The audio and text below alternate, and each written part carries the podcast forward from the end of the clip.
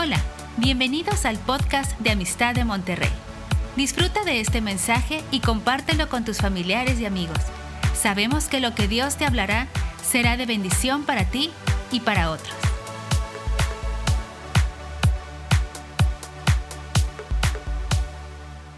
Amén, amén. ¿Cuántos están felices?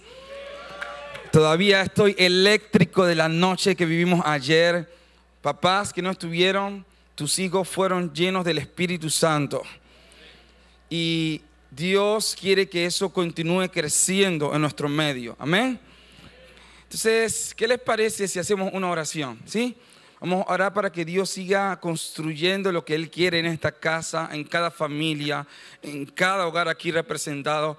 Así que ahí donde estás, te pido, toma la mano de la persona que tienes a tu lado y vamos a orar, ¿sí? Padre, gracias por esta mañana preciosa que tú nos convocas. Hoy te decimos, entra en nuestra vida aún más. Te damos permiso, Espíritu Santo, para que tú sigas poniendo lo que tienes que poner, pero que también si tienes que retirar algo, también con tu amor, con tu gracia, con tu verdad, retira todo lo que tiene que ser retirado. Padre, hoy clamamos un aumento de la revelación de Jesucristo en este lugar un aumento de la influencia y de la autoridad y el dominio del Espíritu Santo aquí en este lugar. Padre, clamamos, quita los topes, quita los topes que nos impiden de verte, de conocerte como tú eres.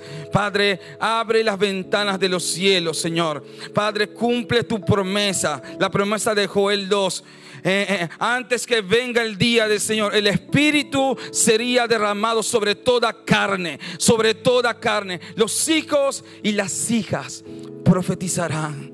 Y hoy clamamos por una unión en las generaciones. Una unión en las generaciones.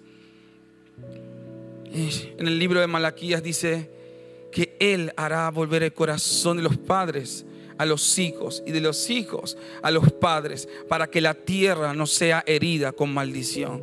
¿Cuántos quieren clamar por eso? Un minuto más. Clama por, tus generaciones. Clama por tus hijos. Clama por tus nietos. Clama por los hijos de tus hijos.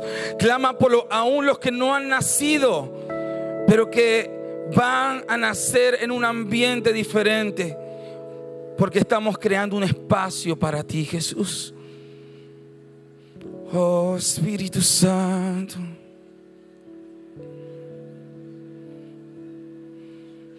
Queremos conocerte, Señor.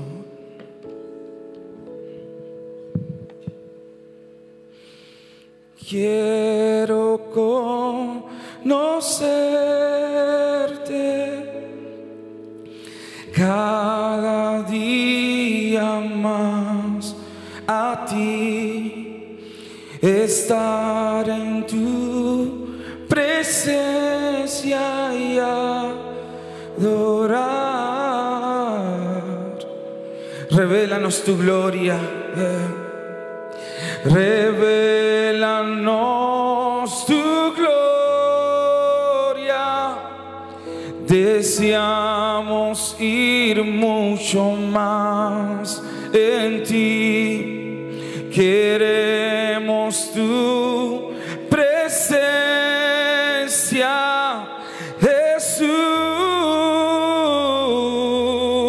Y México declara, y al que está sentado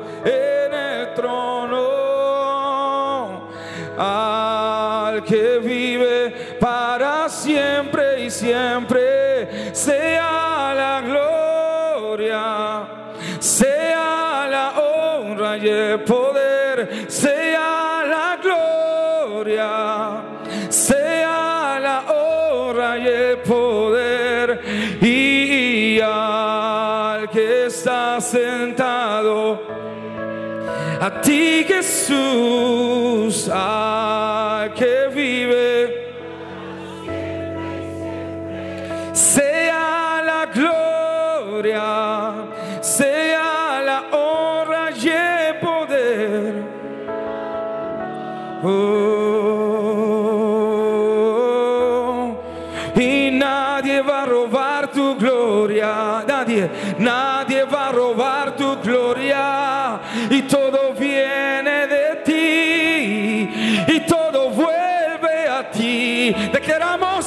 Nadie va a robar tu gloria.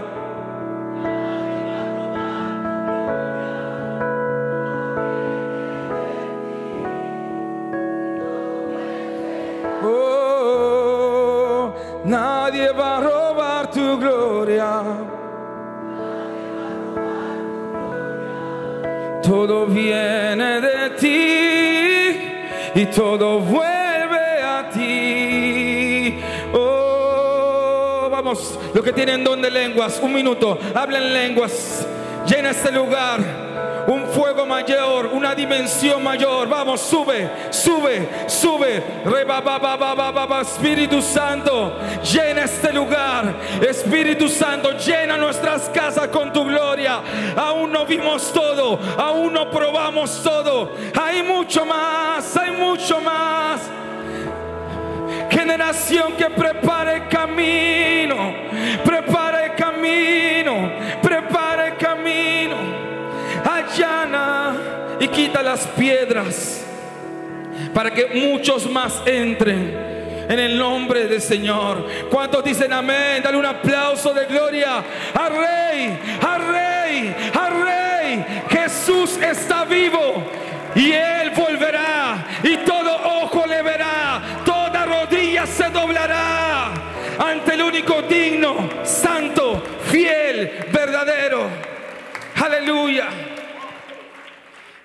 Quiero llenarte de esa expectativa, hermano, hermana.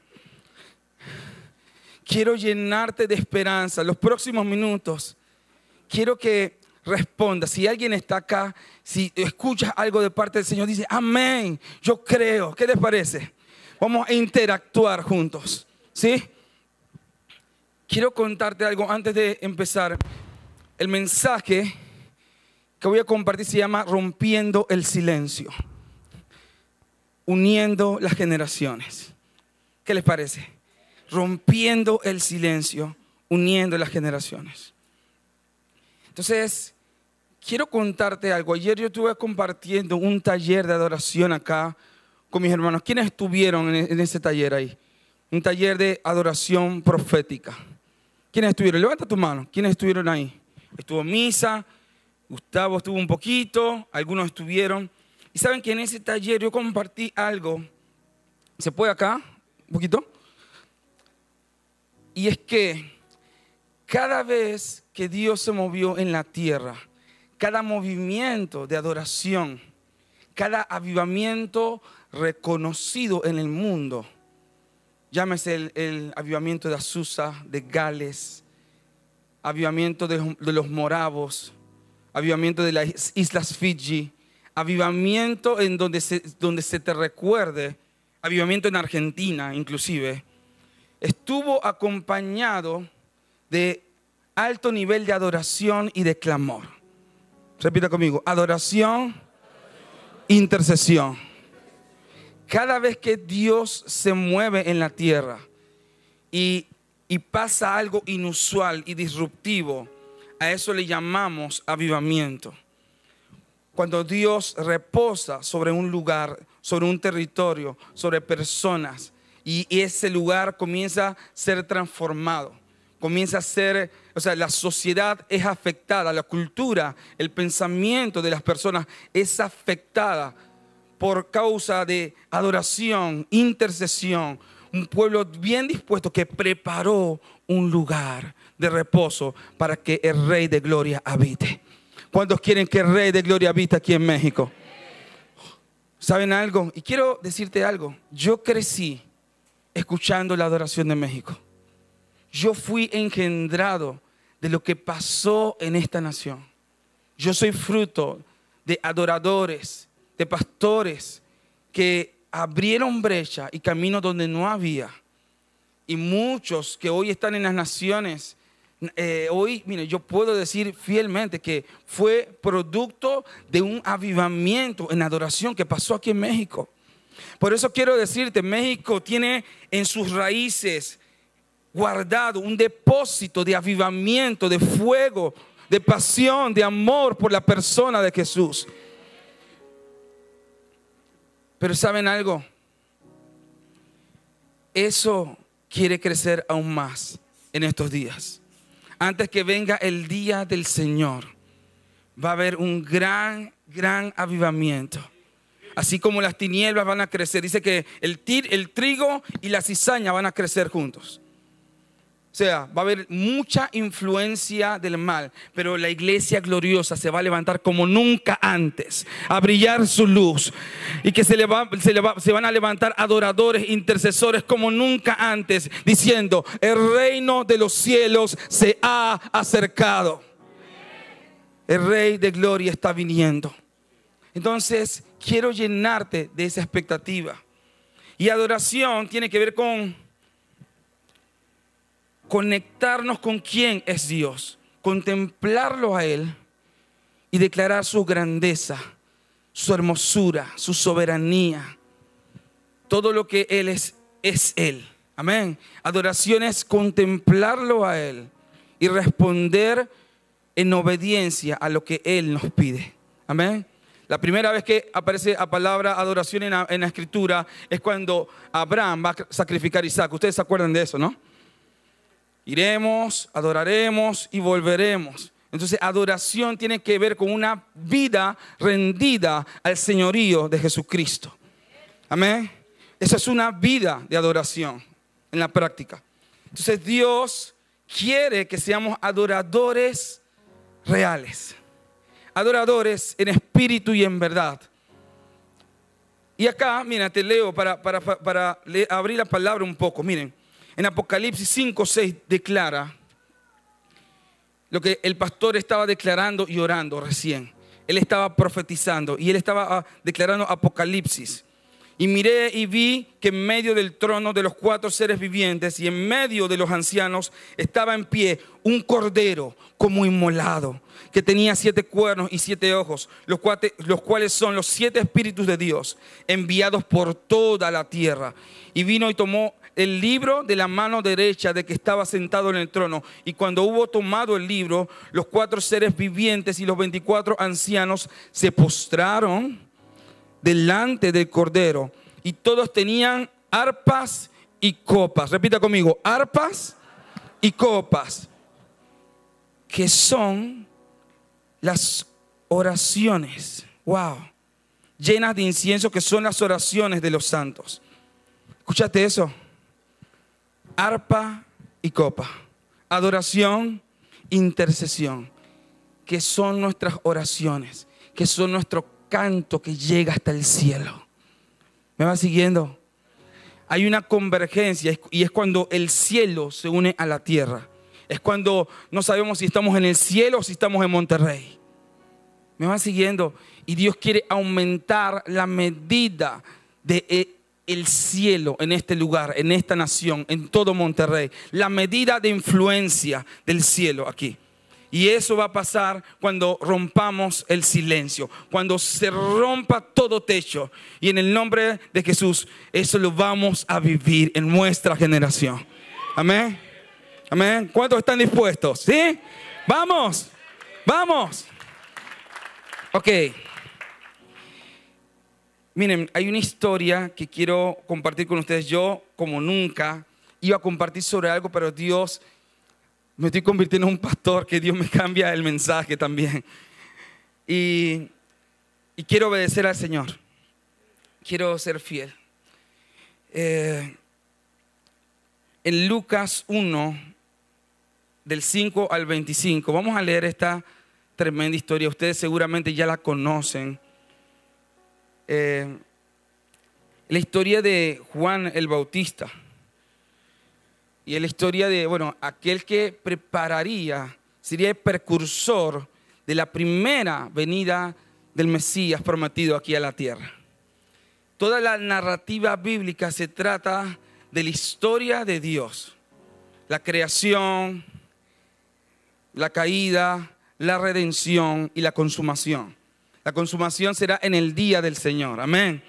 Ese glorioso día. Toda la cosmovisión de los apóstoles estaba enfocada en el día del Señor. Y la historia de la narrativa bíblica, todo se trata del desenvolvimiento de cómo esa promesa del Mesías prometido iba a llegar a la tierra. Amén. Cómo Él vendría. O sea, primero vamos a hablar un poco de, de un paréntesis sobre eso. Dios crea todas las cosas. Amén. Dios crea todo lo que existe. Dios crea al hombre a su imagen y semejanza.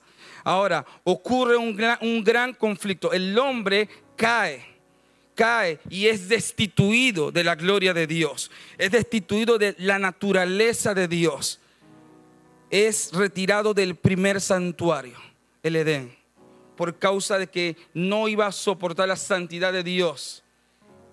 Y el pecado y la muerte entran por un hombre, ¿ok?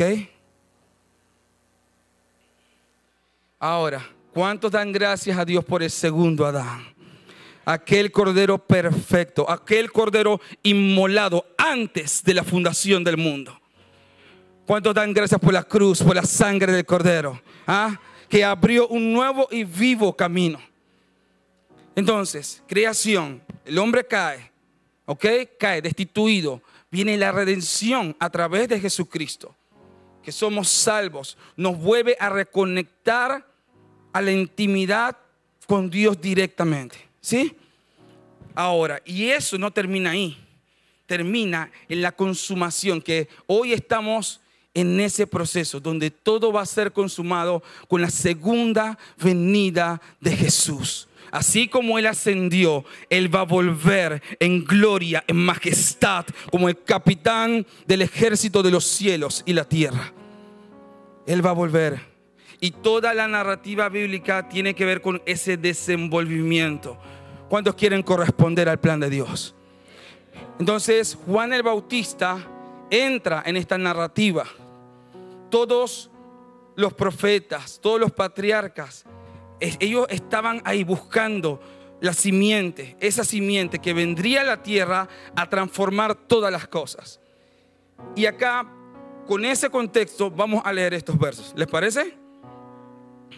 Entonces, hubo en los días de Herodes, rey de Judea, un sacerdote llamado Zacarías, de la clase de Abías. Su mujer era de las hijas de Aarón, se llamaba Elizabeth. Ambos eran justos delante de Dios. Repita conmigo, justos. Ellos eran justos delante de Dios. Andaban irreprensibles en todos los mandamientos y ordenanzas del Señor, pero no tenían hijo, porque Elizabeth era estéril y ambos eran ya de edad avanzada. Y aconteció que ejerciendo Zacarías el sacerdocio delante de Dios, según el orden de su clase, conforme al costumbre del sacerdocio, le tocó en suerte ofrecer incienso entrando en el santuario del Señor. Y toda la multitud del pueblo estaba afuera orando a la hora del incienso y se le apareció un ángel del Señor. Imagínate eso, si te aparece un ángel al lado tuyo. Ahora, y no era cualquier ángel. Puesto en pie a la derecha del altar del incienso, y se turbó Zacarías al verle, y le sobrecogió temor. Pero el ángel le dijo, Zacarías, no temas, porque tu oración ha sido oída, y tu mujer Elizabeth te dará a luz un hijo, y llamará su nombre Juan y tendrás gozo y alegría y muchos se regocijarán de su nacimiento porque será grande delante de Dios. No beberá vino ni sidra y será lleno del Espíritu Santo, aún desde el vientre de su madre. Y hará que muchos de los hijos de Israel se conviertan al Señor Dios de ellos. E irá delante de él con el espíritu y el poder de Elías para hacer volver el corazón de los padres a los hijos y de los rebeldes a la prudencia de los justos, para preparar al Señor un pueblo bien dispuesto. Dijo Zacarías al ángel. Acá viene una pregunta. ¿En qué conoceré esto? Porque yo soy viejo y mi mujer es de edad avanzada. Respondiendo el ángel le dijo, yo soy Gabriel, que estoy delante de Dios y he sido enviado a hablarte y darte estas buenas nuevas y ahora quedarás mudo y no podrás hablar hasta el día que esto se haga, por cuanto no creíste mis palabras, las cuales se cumplirán a su tiempo. y el pueblo estaba esperando a Zacarías y, y extrañaba de que él demorase en el santuario. Pero cuando salió no les podía hablar y, com- y comprendieron que había visto visión en el santuario. Él les hablaba por señas y permaneció mudo. Y cumplidos los días de su ministerio se fue a su casa. Después de aquellos días concibió su mujer Elizabeth. Bueno, vamos a parar acá. Escuchen esto. Zacarías es el modelo de un sacerdocio que perdió la capacidad de poder ver y escuchar a Dios. El sacerdocio tiene que ver con aquellos que eliminan los límites. Sacerdote es aquel que tiene libre acceso a la presencia de Dios. Pero en ese momento el sacerdocio todavía estaba en una etapa de antiguo pacto, lo cual quiere decir que un sacerdote entraba y como dice la palabra, había una multitud esperándole afuera. No sé si ustedes sabían, pero si el sacerdote estaba en pecado, muy probablemente cuando entraba en el lugar santísimo era muerto. Y lo tenían que sacar con una cuerda. Entonces, acá hay varias enseñanzas en, este, en estos versos. Acá dice que según la costumbre y la tradición, Zacarías estaba ofreciendo, o sea, estaba sacrificando al Señor un animal. Y de repente entró un ángel. Ahora, Gustavo, vení, Gustavo, vení. Imagínense que él es el ángel Gabriel. Qué lindo, ¿no? el ángel Gabriel. O sea, aparece en escena aquel ángel que está delante de Dios. Y Zacarías le pregunta, ¿cómo va a pasar esto? O sea, hay preguntas que son por ignorancia, pero hay preguntas que yo digo, mejor no preguntar, ¿no? Mejor obedecer. Entonces, ¿qué quiere decir esto? Hay veces que nosotros nos acostumbramos tanto a la presencia de Dios. A veces venimos a la iglesia, escuchamos cinco canciones rápidas, dos lentas, una palabra y vamos. Y es posible que no vimos a Dios, no conocimos a Dios. Y Dios está al lado nuestro, queriéndonos hablar algo. Pero cuando, cuando entra algo disruptivo para nosotros, que no entra en, nuestra, en nuestro parámetro, que Dios no podría, nos podría hablar algo, lo rechazamos, porque el ser humano rechaza lo que no entiende a veces.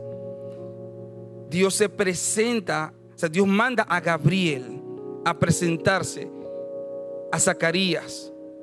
Ahora, quiero que entiendan esto. El contexto es que Zacarías sabía todas las profecías habladas por los profetas acerca de ese Mesías prometido. Él lo sabía. Él sabía, él había leído lo que habían hablado los profetas. Y delante de él se estaba cumpliendo una palabra profética. La palabra profética de Isaías, de Daniel, lo que habló Jeremías. Todo se estaba cumpliendo. Sin embargo, aunque él sabía todo, aunque él tenía la teología correcta, la doctrina correcta, todo correcto, no pudo ver el llamado de Dios. Y por esa causa Dios enmudece a una generación. Yo oro para que nosotros no seamos mudos espirituales.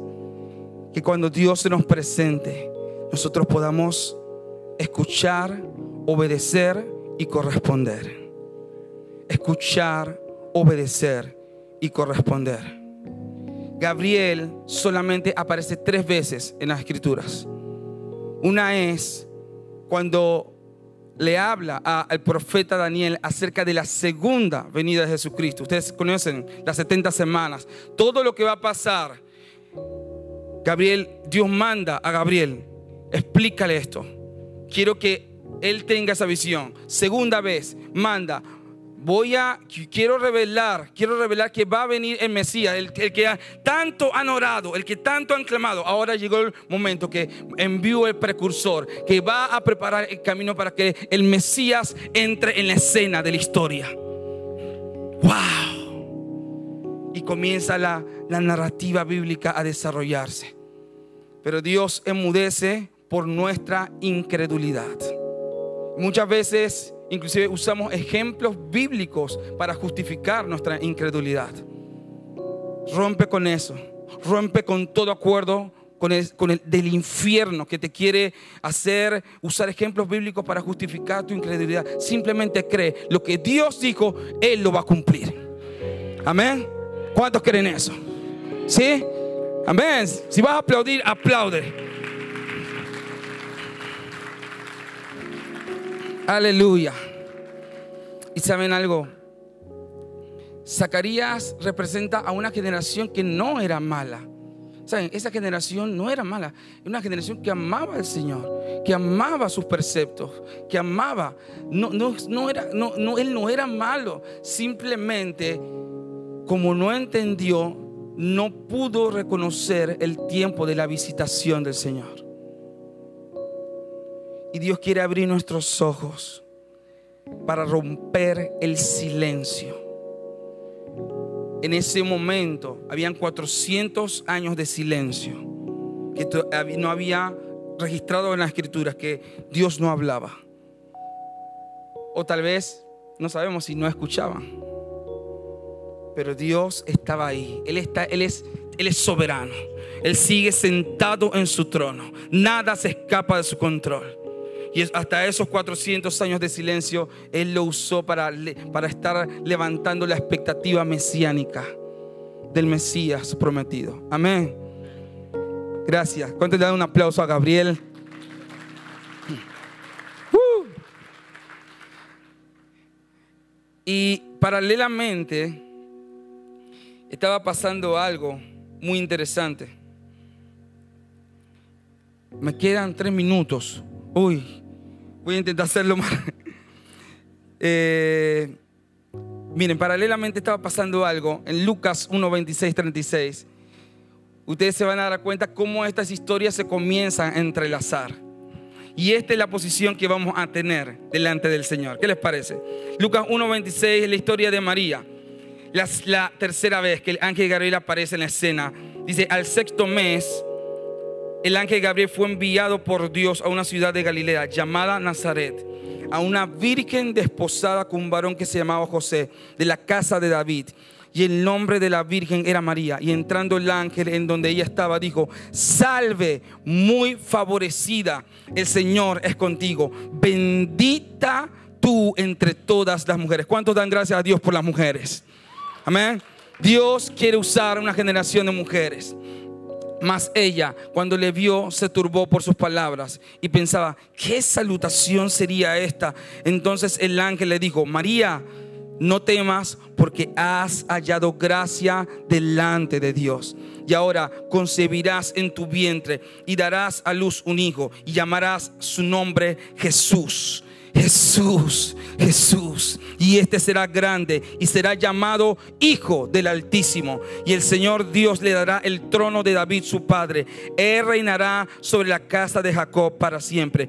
Y su reino no tendrá fin. Entonces María dijo al ángel, ¿cómo será esto? Miren qué interesante la pregunta. Solamente pregunta, ¿cómo será esto? Una niña, una adolescente, pregunta, ¿cómo será esto?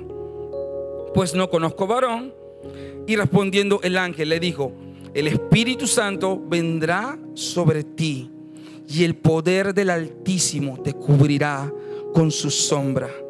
Por lo cual también el santo ser que nacerá será llamado Hijo de Dios.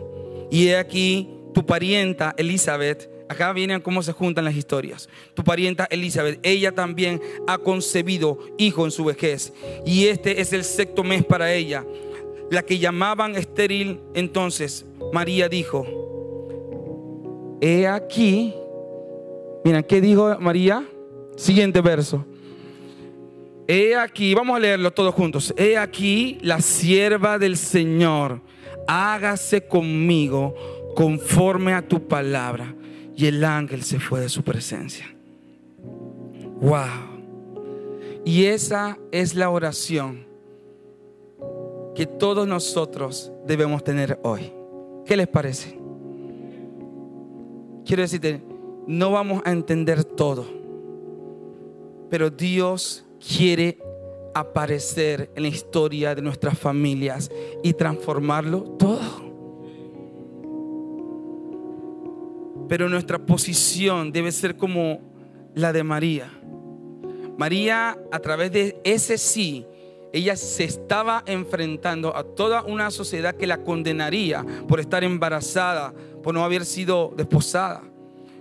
Entonces ella sabía en lo que se estaba metiendo, pero aún así ella eligió obedecer a Dios, aún sin ver todo el panorama completo. O sea, ustedes, si ustedes se fijan, la mayoría de gente que marcó la historia de Dios fueron gente que, que dieron un sí para siempre a la voluntad de Dios. O sea, tú tienes mi sí para siempre. Tú te encuentras a un Abraham, que es el padre de la fe, que Dios le dice, sal de tu tierra y tu parentela y ve al lugar que yo te mostraré. Ahora, nosotros lo leemos en la escritura, pero ese sal requiere de mucha fe amigos, familia. O sea, Abraham no había visto, Jesús todavía no estaba en la escena de la historia. Él simplemente obedeció. Y muchas veces nosotros pedimos a Dios, quiero esta señal, muéstrame esto. Si no lo veo en visión o algo, el pastor no me confirma, yo no avanzo. Incredulidad. Ah. Si Dios dijo, Él lo va a hacer. Si Dios lo prometió, Él lo va a cumplir. María tuvo la respuesta correcta al llamado del Señor para su generación. María cargaba dentro de ella familia, amigos, amados. María cargaba dentro de ella al ser aún más grande que el universo entero. Y su respuesta no fue una respuesta teológica, fue una respuesta de alguien que decide creer en lo que Dios dice. Y con eso quiero terminar, mis amados. ¿Qué es lo que Dios está hablando sobre tu familia? ¿Qué es lo que Dios declaró sobre tu familia y aún todavía no crees o no, no lo estás viviendo o no estás transitando por eso, mira, que no lo estés viviendo ahora, no quiere decir que no se va a cumplir. Quiere decir que estás en un tiempo donde Dios va a probar tu fe donde Dios va a probar tu fidelidad. La fe, miren, la, la, etimología, lo que significa fe es fidelidad y confianza en el tiempo fidelidad y confianza en el tiempo. Aquellos que demuestran su fidelidad y confianza en el tiempo, Dios los toma en cuenta. Dios dice, ese es mi amigo, ella es mi amiga, él yo lo considero, porque no solamente me quiere para su beneficio personal, ya, ya él me ama a mí por quien yo soy. Y una vez escuché una historia que me conmovió mucho el corazón. Escuchen eso. Así como hoy estamos llegando a una etapa de Navidad, un padre estaba lejos de su familia por trabajo. Y toda la, expectativa era que ese padre llegara a la casa. Casi 24 de diciembre, imagínense eso, 24 de diciembre, plena Navidad. Y, y bueno, ahí toda la familia, la esposa esperando que el padre llegue. Y el padre ansioso de abrazar a sus hijos ansioso de recibir el calor de la familia, de una cena, de la mesa, de todo preparado. Y cuando llega el padre, los hijos se acercan y enseguida solamente le preguntan, hey, mis regalos, ¿dónde están? Queremos los regalos, papá. Vinimos para, eh, queremos, queríamos que volviera para que nos des los regalos. Y el papá se entristeció un poco, pero le trajo sus regalos. Pero eso es la diferencia de una iglesia madura a una iglesia entendida. La iglesia madura lo quiere y lo espera a Él.